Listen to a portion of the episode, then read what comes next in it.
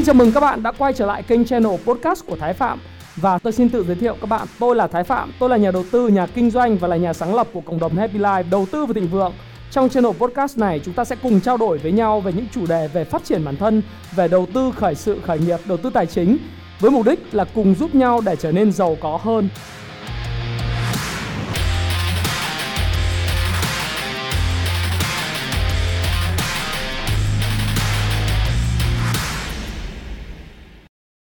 Thưa quý vị, rất nhiều người trong chúng ta trăn trở phải làm sao với mức thu nhập hiện tại có thể sinh ra lợi nhuận cao, hay nói cách khác là làm sao để tiền sinh ra tiền và đem về sự giàu có cho chính chủ nhân của họ. Nhiều chuyên gia kinh tế thì cho rằng là cách giữ tiền tốt nhất chính là để tiền làm việc cho bạn. Liệu đây có phải là phương pháp tối ưu hay không? Hay còn có những phương pháp nào khác? Đây sẽ là câu chuyện mà chúng tôi chia sẻ cùng với quý vị thính giả trong chuyên đề Đồng tiền thông minh ngày hôm nay, với sự đồng hành cùng với vị khách mời của chúng tôi. Xin được giới thiệu anh Thái Phạm, người sáng lập cộng đồng Happy Life. Xin chào Diễm và xin chào tất cả thính giả của Đài VLH. Thì Thái xin tự giới thiệu là Thái là một nhà đầu tư, nhà kinh doanh, và cũng như Diễm giới thiệu, Thái là nhà sáng lập cộng đồng Happy Life đầu tư và thịnh vượng. Thì rất vui được có mặt trong chương trình Đồng tiền thông minh của Đài VOH ngày hôm nay.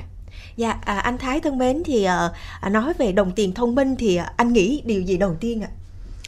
Khi nói đến đồng tiền thông minh thì thường là anh nghĩ là đến việc là mọi người mong muốn là làm cách nào để tiền đẻ ra tiền, phải không? Thường là anh nghĩ những chuyện đấy đầu tiên đấy. Dạ. Tiền đẻ ra tiền, vậy thì làm sao để mà tiền đẻ ra tiền đây ạ? Một cái câu hỏi là tiền đẻ ra tiền thì nó khá là chung. Về cơ bản thì ai cũng biết là để đồng tiền làm việc cho mình, hay là những cái cuốn sách nói về tiền, quản trị đồng tiền thì người ta thường khuyên là làm thế nào để tiền làm việc cho mình. Còn mình thì không còn làm việc vì tiền nữa, người đuổi theo tiền thì ít thôi, mà để đồng tiền sinh sôi nảy nở trong lúc mà mình ngủ. Thế nhưng mà để tiền đẻ ra tiền thực sự là một câu hỏi lớn, và nó cần nhiều cái tư duy đúng, cũng như là những cái khả năng hành xử, cũng như cái công cụ đúng hơn và cái phương pháp đúng hơn, là chỉ là một cái câu hỏi chung như vậy. Vậy thì với một cái nguồn tiền mà mình có sẵn thì theo anh là mình nên có những cách gọi là đa dạng cái nguồn thu nhập của mình để có cái đồng tiền vào, hay là mình tiết kiệm trong một cái nguồn tiền đó thôi ạ? Theo anh thì là cả hai. Bởi vì là nếu như mà để tiền làm việc cho mình, đầu tiên mình phải có tiền đã. Mà muốn có tiền thì mình phải có biết cách tiết kiệm. Và thí dụ như là mình làm thu nhập của mình 7 triệu, 10 triệu, 20 triệu hay là cao hơn, thì vấn đề đầu tiên của mình đấy là mình làm sao mà có một số tiền dư ra hàng tháng để mình đưa vào một cái tài khoản tiết kiệm, hay là tiết kiệm và đầu tư. Đấy, cái đầu tiên là như vậy. Thế còn cái câu chuyện là đa dạng hóa cái nguồn thu nhập cũng là một cái câu chuyện rất là quan trọng. Đa dạng hóa nguồn thu nhập thì có nhiều cách. Thế nhưng mà anh nghĩ rằng là một trong những cách đó là cách mà mình làm sao mình gia tăng cái kỹ năng trong cái công việc hiện hữu của mình, hoặc là mình tìm cách thăng tiến trong công việc của mình để mình có thêm những cái khoản thu nhập, hoặc khoản thu nhập nó được tăng lên. Đấy, thì anh nghĩ rằng là ngoài cái câu chuyện là mình làm sao tăng cái số tiền mình có, mình tiết kiệm, mình có thể tham gia vào hoạt hồn hạp về kinh doanh, về đầu tư nữa, thì nó sẽ đa dạng hóa các cái dòng tiền của mình hàng tháng.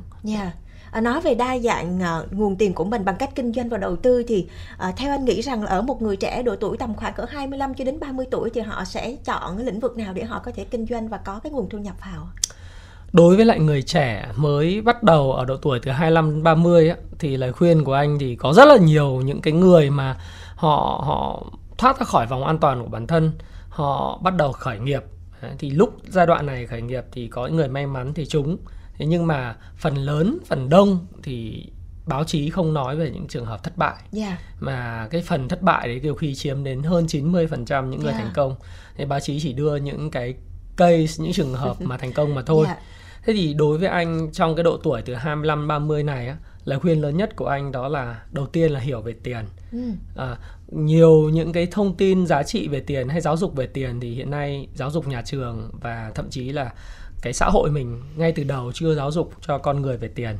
Đầu tiên là hiểu đúng về tiền. Cái thứ hai nữa là làm thế nào để mà mình chui rèn cái kỹ năng của mình, để mình có một cái công việc kỹ năng cao, để được trả lương cao hơn, và hay nói cách khác là một thu nhập cao hơn. Và bắt đầu khi mà mình tìm hiểu về tiền thì mình sẽ biết các cái phương thức hay là các cái cách để đa dạng hóa các nguồn thu của mình. Đấy, thì anh nghĩ rằng là cái đấy là điều quan trọng nhất cho những bạn trẻ. Yeah. Và có những người trước đây hoặc là hiện tại cũng có anh, một số người thì họ sẽ nghĩ đến câu chuyện đó là làm công ăn lương. Và họ đôi khi họ nhìn nhận lại thực tế là cứ như thế hoài thì mình sẽ không thể nào giàu có bằng những người tham gia vào lĩnh vực kinh doanh được. Vậy thì có một điều nữa là họ sẽ nghĩ đến cái việc gửi tiết kiệm. Và họ cho rằng gửi tiết kiệm đó là một trong những cách đầu tư đối với họ, bởi vì nó có sinh lãi, mặc dù lãi rất là ít. Thế thì đây có phải là một cách gọi là đầu tư thông minh không ạ? Anh không nghĩ đấy là một khoản đầu tư thông minh đâu. Bởi vì em nói đúng, đấy là làm công ăn lương thì sẽ không giàu được.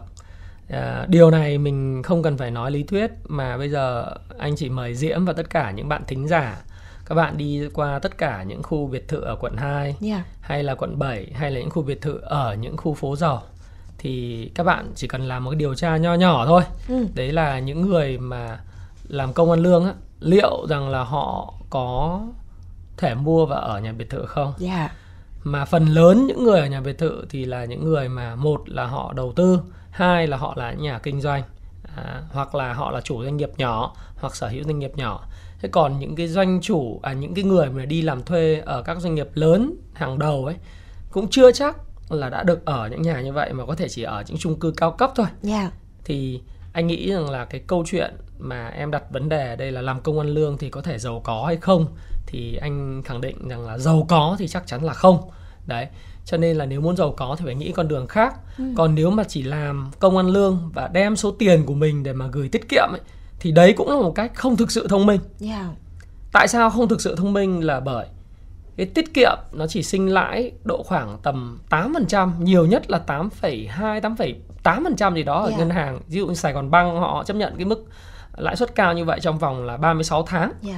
Thế nhưng mà cái lạm phát nó sẽ bào mòn cái sức mua của đồng tiền. Nhiều khi lạm phát trên lý thuyết danh nghĩa là khoảng hơn gần 4% theo công bố của chính phủ. Thế nhưng mà cái lạm phát thực tế mà cái rổ hàng hóa liên quan đến ăn uống thực phẩm ấy, nó có thể tăng hơn 10% một năm.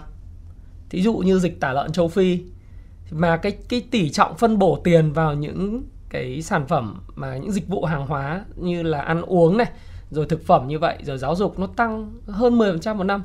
Thì vô hình chung là cái tiền của các bạn khi gửi tiết kiệm nó bị mất giá. Do đó thì tuyệt nhiên đấy không phải là một cách đầu tư thông minh, và đó không phải là cách làm.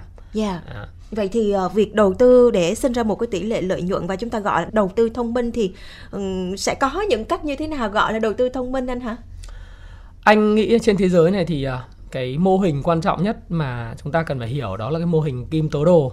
Cái kim tứ đồ này thì nó chỉ ra là cái cách đầu tư thông minh thì hiện nay có tối đa là chỉ có 3 cách, nhưng mà rút gọn lại chỉ 2 cách. Tức là một là bạn có thể là đi làm công ăn lương và bạn gia tăng cái năng suất lao động ra, tức là anh nói là gia tăng số tiền trên mỗi giờ lao động của bạn.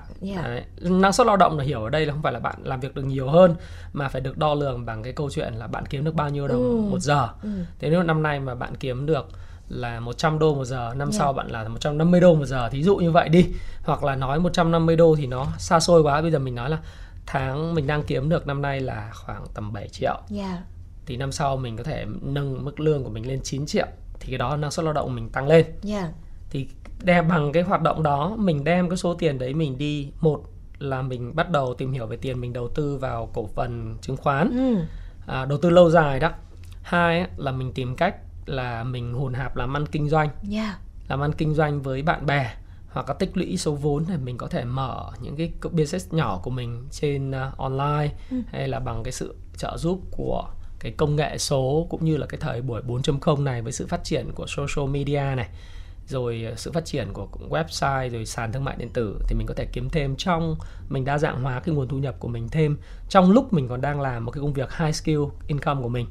Và một cái công việc nữa, sau này khi mà mình đã tích lũy đủ cái kiến thức nền rồi đó, thì bằng cái trình độ chuyên môn, mối quan hệ trong công việc thì mình có thể tách ra, mình làm tư. Thí dụ như là một cái nha sĩ thì có thể tách ra mở phòng mạch tư. Đấy, một cái người viết, anh nói thí dụ như Diễm đi, thì có thể trở thành một cái blogger, có thể thì kiếm được tiền từ chính nghề nghiệp của mình. Thì đó là một trong những cách mà người ta sẽ khiến vẫn là cái giai đoạn người đi tìm tiền thôi, chưa phải tiền đi tìm tiền, nhưng Đó là một cách để đa dạng hóa và khiến cho khoản đầu tư nó thông minh hơn là gửi tiết kiệm. Điều anh nói thì làm Hải Diễm nhớ đến câu nói đó là người giàu thì họ sẽ dễ dàng càng giàu hơn. Còn với những người nghèo thì đôi khi họ lại cứ nghèo hoài. Về điểm này thì anh lý giải nguyên nhân vì sao được không ạ? Phần lớn cái nghèo hay giàu nó không phải là do cái hiện trạng của Hà Diễm hay là của anh Thái Phạm hay của tất cả mọi thính giả nghe đài. Cái giàu nghèo đầu tiên nó xuất phát từ tư duy. Tư duy. Những người nghèo sở dĩ nghèo là bởi vì họ có một cái nền giáo dục không được nói gì nhiều về tiền. Và người giàu tại sao ngày càng giàu hơn là bởi vì họ được giáo dục về tiền và cách thức đồng tiền sinh lời bằng cái lãi kép rất là sớm. Họ hiểu được sức mạnh của lãi kép rất là sớm. Trong khi người nghèo đa phần thì không biết những cái khái niệm rất là đơn giản về tiền, cách thức đa dạng hóa nguồn thu nhập, cách thức mà để tiền làm ra tiền, mà họ ở trong giai đoạn như người Hoa người ta nói là gọi là tiền, người đi tìm tiền nhiều hơn, cứ kiếm bao nhiêu và sau khi để lại một phần thì gửi tiết kiệm hoặc là đem đi mua vàng, hoặc là tích lũy đủ tiền vàng thì đem đi mua đất, rồi từ cái đó tích lũy được bao nhiêu tiền thì lại làm gì xây cất ngôi nhà cho người này mượn, cho người kia mượn, hoặc là lo lắng cho con cái đi học và cố gắng là đến lúc cuối đời để ra một khoản của ăn của để. Nhưng nếu mà câu chuyện thì xảy ra trong cuộc sống, con cái cần tiền thì lại trắng tay. Thì đấy là một người khá là trung lưu ấy, bình thường ấy, có một công việc tốt và chuyên môn tốt ấy. Thế còn những người mà nghèo thì phần lớn họ thiếu đi giáo dục về tiền. Anh không nói giáo dục chung, giáo dục phổ cập là từ lớp 1 đến lớp 12 nhé. Nhưng mà những cái giáo dục mà mình đi làm đấy, bây giờ như Hà Diễm với anh đi làm, chúng ta thấy rằng những cái giáo dục về toán, lý, hóa, văn, sử, địa, tất cả đấy nó rất là cần thiết, tạo kiến thức nền. Nhưng không hề có bất cứ một môn học nào nói rằng là bây giờ con ứng xử như thế nào với đồng tiền. Và tiền là gì cũng không biết. Tiền là một phương tiện để trao đổi hay là nó từ đâu tới cũng không biết. Làm thế nào mà người có nhiều tiền lại hạnh phúc, mà người không có tiền lại không hạnh phúc thì cũng không biết. Và tiền có phải là mục đích cuộc đời không cũng không biết. Chỉ biết là sau khi ra trường thì kiếm một job, một cái công việc và đuổi theo cái đồng tiền. Trong khi người giàu ngược lại, họ có một cái tư duy về tiền hoàn toàn khác. Họ biết rằng tiền là cái phương tiện để họ đạt được cái điều mà họ mong muốn trong đời, đó chính là hạnh phúc. Thế thành thử ra là họ tìm cái cách để gia tăng rất là nhiều cái nguồn thu nhập khác nhau. Trong khi đó họ theo đuổi cái mục đích, cái ước mơ của đời mình. Và anh rất thích những cái chia sẻ của những nhà tỷ phú hay triệu phú đô la trên thế giới. Họ nói là tiền nó chỉ là hệ quả của cái công việc mà họ đam mê mà thôi, và những cái mối quan hệ chất lượng mà họ có được. Đấy, thì thành thử ra khi mà họ theo đuổi công việc họ đam mê và họ có những mối quan hệ chất lượng thì tiền nó tự động là một cái hệ quả, nó đến với họ chứ không phải là mục đích của họ. Và họ có những nhà quản lý tiền bạc, họ có những cái tư duy rất là đúng về tiền. Họ biết cách bỏ vào những khoản cổ phần đầu tư giá trị, họ biết cách là phân loại nó và đưa vào những công ty cổ phần, những công ty mà nó tạo ra cái dòng tiền đều đặn. Họ biết hùn hạp làm ăn và họ biết mở rộng và kinh doanh cho cái doanh nghiệp của mình. Thế thành thử ra họ giàu thôi. Và Việt Nam anh nghĩ là một cái cơ hội lớn, bởi vì là gần như mọi người không có cái tư duy nhiều lắm về tiền. Cơ hội lớn. Cơ hội ở đây là cơ hội như thế nào ạ? Cái cơ hội ở đây là Việt Nam hiện tại đó là một cái đất nước mà đang ở trong cái độ tuổi dân số vàng. Và khoảng hơn 55% cái dân số chúng ta đang trong cái độ tuổi lao động, nó gọi là cái cơ cấu dân số vàng. Tuy nhiên thì theo một cái thống kê gần đây nhất trong cái sách trắng về kinh tế của mình công bố ấy, thì chúng ta chỉ có khoảng độ 730.000 doanh nghiệp vừa và nhỏ trên tổng số là một, anh gọi là 96,2 triệu dân, cứ giả sử là 100 triệu dân đi, thì cái tỷ lệ doanh nghiệp trên cái số đầu dân cư hiện nay mới là khoảng độ tầm 0,7%. Và nếu em so sánh với hai cái đất nước gần chúng ta nhất hiện nay, đó là Trung Quốc ấy, thì Trung Quốc hiện tại là có khoảng 38 triệu doanh nghiệp vừa và nhỏ, chiếm 60% cái tổng sản phẩm quốc nội GDP của đất nước này, trên 1 tỷ tư dân, tức là họ tỷ lệ của họ đâu đó là hơn 2,7%. Còn nước Mỹ ấy, thì khoảng 327 triệu dân, nhưng họ có tới 29 triệu doanh nghiệp, tức là cứ mỗi 100 người dân Mỹ thì có khoảng độ tầm 9 doanh nghiệp. Mà em vừa biết rằng, anh vừa nói rằng một cách để giàu có đó là em buộc phải, một là em kiếm rất là nhiều tiền, em bỏ vào một khoản đầu tư cổ phiếu hùn hạp. Hai là em lập cái doanh nghiệp của riêng mình. Thì cái lập doanh nghiệp của riêng mình thì người Mỹ là 100 người sẽ có 9 người lập doanh nghiệp của riêng mình. Người Trung Quốc là 100 người thì sẽ có 2,7 người lập doanh nghiệp của riêng mình. Còn người Việt Nam thì bây giờ 100 người mới có khoảng chưa đến 1 người, tức là 0,7 người.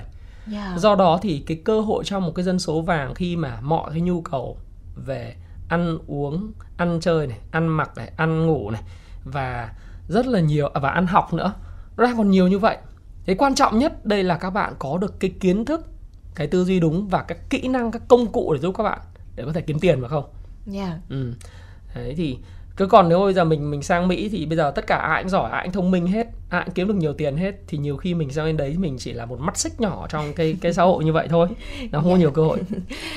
Và rõ ràng là câu chuyện mà người Việt Nam của chúng ta có những chuyến công tác hoặc là qua định cư ở một số những nước ngoài để mà thực hiện những công việc bên đó, thì chúng ta thấy khi mà họ về nước thì họ khá là vui với những đồng tiền, với những đồng lương mà họ mang về. Nhưng mà đâu đó chúng ta cũng biết được câu chuyện là họ cũng không hề sung sướng khi mà ở bên bển đâu, phải không ạ? Không hề sung sướng giống như những gì mà chúng ta từng tưởng tượng ở bên này. Và quay trở lại với câu chuyện ngày hôm nay mà chúng tôi chia sẻ cùng với quý vị trong chuyên đề đồng tiền thông minh của chúng tôi, thưa quý vị, thì rõ ràng là câu chuyện tiền, kiếm tiền như thế nào và làm sao để mà tiền đẻ ra tiền, tiền để tìm tiền thay vì là mình cứ chạy theo đi tìm tiền, phải không ạ? Là một câu chuyện mà hy vọng rằng là với những nội dung, với những chia sẻ từ anh Thái cũng như là những điều mà chương trình mang đến cho quý vị cũng sẽ góp phần nào đó quý vị có thể là mường tượng dễ dàng hơn trong việc mình làm giàu cho chính bản thân của mình.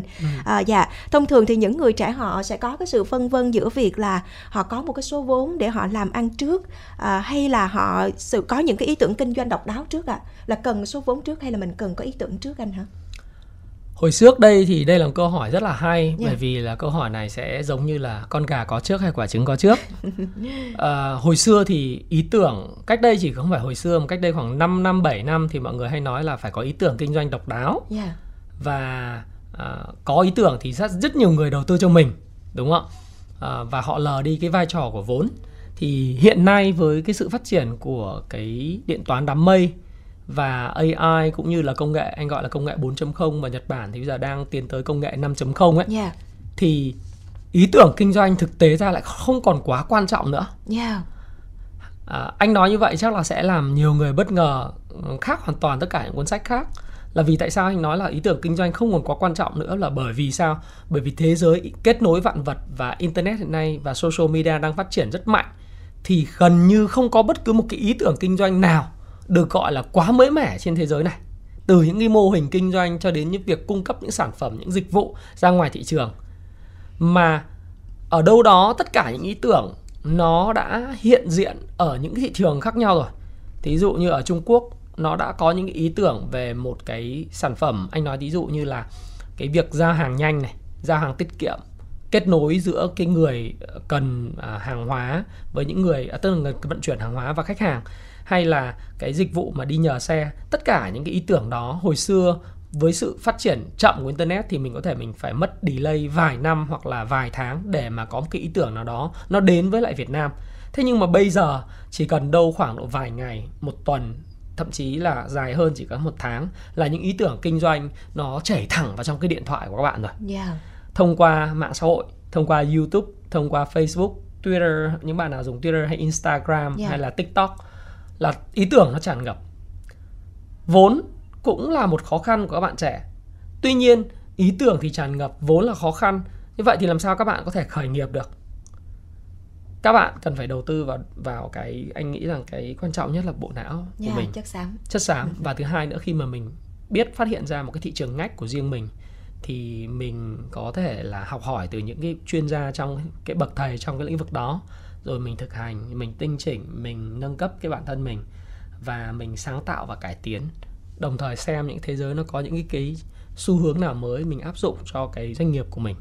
Và anh thấy là quay trở lại câu chuyện Việt Nam đó, là một cái đất nước mà rất nhiều cơ hội, là vì Việt Nam chưa hơn bao giờ hết là một đất nước có một cái hạ tầng công nghệ về viễn thông và về 4G, sắp tới là 5G, anh nghĩ rằng là mạnh mẽ hơn rất nhiều quốc gia. Và đây là một điều may mắn, rất mở, một nền kinh tế rất mở. Và rõ ràng câu chuyện mà làm sao để chúng ta kiếm tiền thật nhiều, tiền đẻ ra tiền, thì chúng ta có thể nghĩ đến câu chuyện là kinh doanh, đầu tư vào một lĩnh vực nào đó để kinh doanh. Vậy thì ở một lĩnh vực kinh doanh thì theo anh, cái nguồn vốn mà mình chuẩn bị cho cái việc kinh doanh đó thì nó chiếm khoảng bao nhiêu phần trăm để mang về cái lợi nhuận cho mình ạ? Kinh doanh thì tất nhiên mình phải có một cái vốn nhất định, nhưng mà để mà kêu gọi cái vốn kinh doanh thì có nhiều nguồn. Một là vốn em tự bỏ ra, hai là vốn từ bạn bè hoặc là vốn từ người thân, ba là mình đi vay, và hoặc là thứ tư cách an toàn nhất đó là mình hùn hạp làm ăn với người khác. Thì chưa chắc là nhiều vốn đã là thành công. Mà để thành công đối với lĩnh vực kinh doanh này á, thì anh không đánh giá cao câu chuyện là có nhiều vốn hay ít vốn. Tất nhiên vốn đóng một vai trò quan trọng. Ví dụ như một số các ngành nghề thì nó đòi hỏi cái rào cản gia nhập ngành đó là vốn, thì mình không có kinh doanh đó. Nhưng mà mình đang câu chuyện ở đây cho những người trẻ, thì rào cản gia nhập ngành đối với lại những cái lĩnh vực mà bạn lựa chọn, chẳng hạn về dịch vụ, về giải trí hay là về giáo dục ấy, thì cái vốn đối với lĩnh vực mà các bạn nhảy vào thì nó sẽ thấp, chủ yếu là thấp. Cho nên là cái cốt lõi, cốt tử của câu chuyện kinh doanh và tạo ra tiền, đẻ ra tiền đó chính là nằm ở cái câu chuyện là sản phẩm của các bạn nó có một cái sản phẩm hữu ích và nó có giá trị đối với xã hội hay không. Tức là cái tính hữu ích nó phải bằng với lại cái đặc thù, độc đáo cộng với việc là nó có giá trị. Đấy. Thì nếu mà bạn có một sản phẩm độc đáo, có giá trị hay là hữu ích với cộng đồng và bạn biết cách quảng bá, biết cách marketing và bán hàng và tạo giá trị cho khách hàng, thì anh nghĩ rằng là đấy mới là những cái yếu tố cốt yếu để cho một cái sản phẩm của bạn hay dịch vụ hay trải nghiệm của bạn nó thành công. Thí dụ bây giờ các bạn có thể rất dễ dàng cái xu hướng mà bây giờ đi bộ ấy, anh nói một thí dụ cụ thể là đi bộ nó đang gia tăng. Sau này cái metro, cái tuyến tàu điện ngầm của Hồ Chí Minh 3 năm nữa nó xong, thì con người di chuyển đi bộ rất nhiều. Nó dẫn đến hình thành một cái dịch vụ là massage chân. Giống như Thái Lan, nếu mà các bạn nào đi Thái Lan thì là cả một ngành công nghiệp về massage chân. Thì nếu mà là về công nghiệp massage chân thì nó không đòi hỏi gì nhiều vốn cả. Cái quan trọng nhất là bạn có đủ cái thợ lành nghề hay không, bạn biết cách tiếp thị cái dịch vụ của bạn hay không, và bạn biết cách chọn địa điểm của bạn ở những khu vực mà có nhiều tourist, tức là cái người du lịch, cả du lịch hay địa phương đi lại hay không. Thì cái sự thành công nó nằm ở cái sản phẩm đặc thù, cái khả năng tiếp thị của bạn hơn là vốn. Và ý tưởng không mới mà nó đâu đó nó hiện hữu tất cả những thành phố bạn đi du lịch rồi.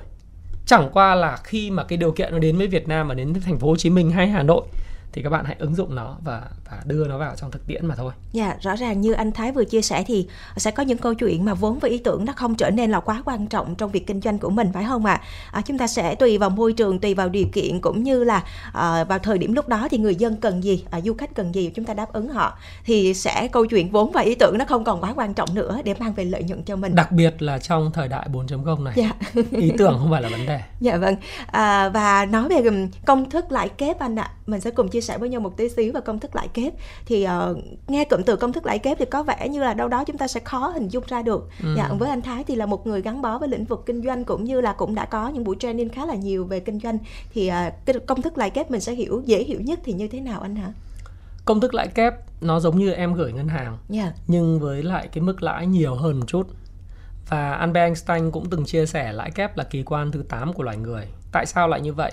Bởi vì cái lãi kép ấy, nó là một cái hình thức mà khi mà nó đúng là đồng tiền để ra tiền. Thí dụ như mình bắt đầu cái số tiền gửi tiết kiệm của các bạn ở ngân hàng với lại cái mức lãi suất giả sử như là 7,2% một năm. Nếu bạn gửi 100 triệu thì năm sau có phải là bạn có 107,2 triệu không? Và năm sau nữa bạn lại bắt đầu, cái năm thứ hai bạn bắt đầu với lại 107,2 triệu, bạn lại đưa vào ngân hàng. Thì cái vốn ban đầu thay vì là 100 triệu thì bây giờ nó đã thành 107,2 triệu rồi. Nó lại được tiếp tục nhân lên với lại cái mức lãi suất là 7,2% một năm. Thì nó sẽ được hơn 7,2 triệu năm sau. Như vậy thì năm thứ 3 mình sẽ bắt đầu với lại khoảng 114,5 hay là 14,6 triệu gì đấy. Và cứ như thế qua từng năm thì nó sẽ nhân cái tiền của mình lên. Thì đấy là một thí dụ nhỏ đơn giản với lại 7,2% một năm. Nếu mà các bạn cứ để 7,2% một năm như vậy thì các bạn gửi trong vòng khoảng 10 năm thì 100 triệu ban đầu của bạn gửi ngân hàng 10 năm nó sẽ trở thành 200 triệu. Đấy là theo quy tắc 72 trong cái cuốn Payback Time, ngày đòi nợ mà rất đơn giản bậc thầy Philthau đã chia sẻ. Nhưng mà có một cái cách khác, nếu như mình đi làm ăn kinh doanh hay là mình đầu tư mà mình được thí dụ như là 26% lãi suất một năm 26% lãi suất một năm tức là tương đương với khoảng đâu đấy hơn 2% một chút một tháng. Thì cứ 3 năm, khoảng 3 năm, cái số tiền của mình nó sẽ tăng gấp đôi một lần. Và 100 triệu ban đầu nếu em kiếm được một cái cơ hội kinh doanh nào hay là một cổ phiếu nào nó tăng giá được khoảng 24-26% một năm, thì sau 3 năm 100 triệu nó sẽ thành 200 triệu. Và nếu em tiếp tục có một cái kỹ năng tiếp tục có được mức lãi kép là 26% một năm, thì 3 năm sau, tức là năm thứ 6 kể từ năm ban đầu, cái số tiền của em sẽ thành 400 triệu. Như vậy thì trong 6 năm số tiền của em sẽ từ 100 triệu thành 400 triệu lên 4 lần. Và có 2 lần nhân đôi. Lần nhân đôi thứ nhất là từ 100 lên 200, lần nhân đôi thứ hai từ 200 lên 400.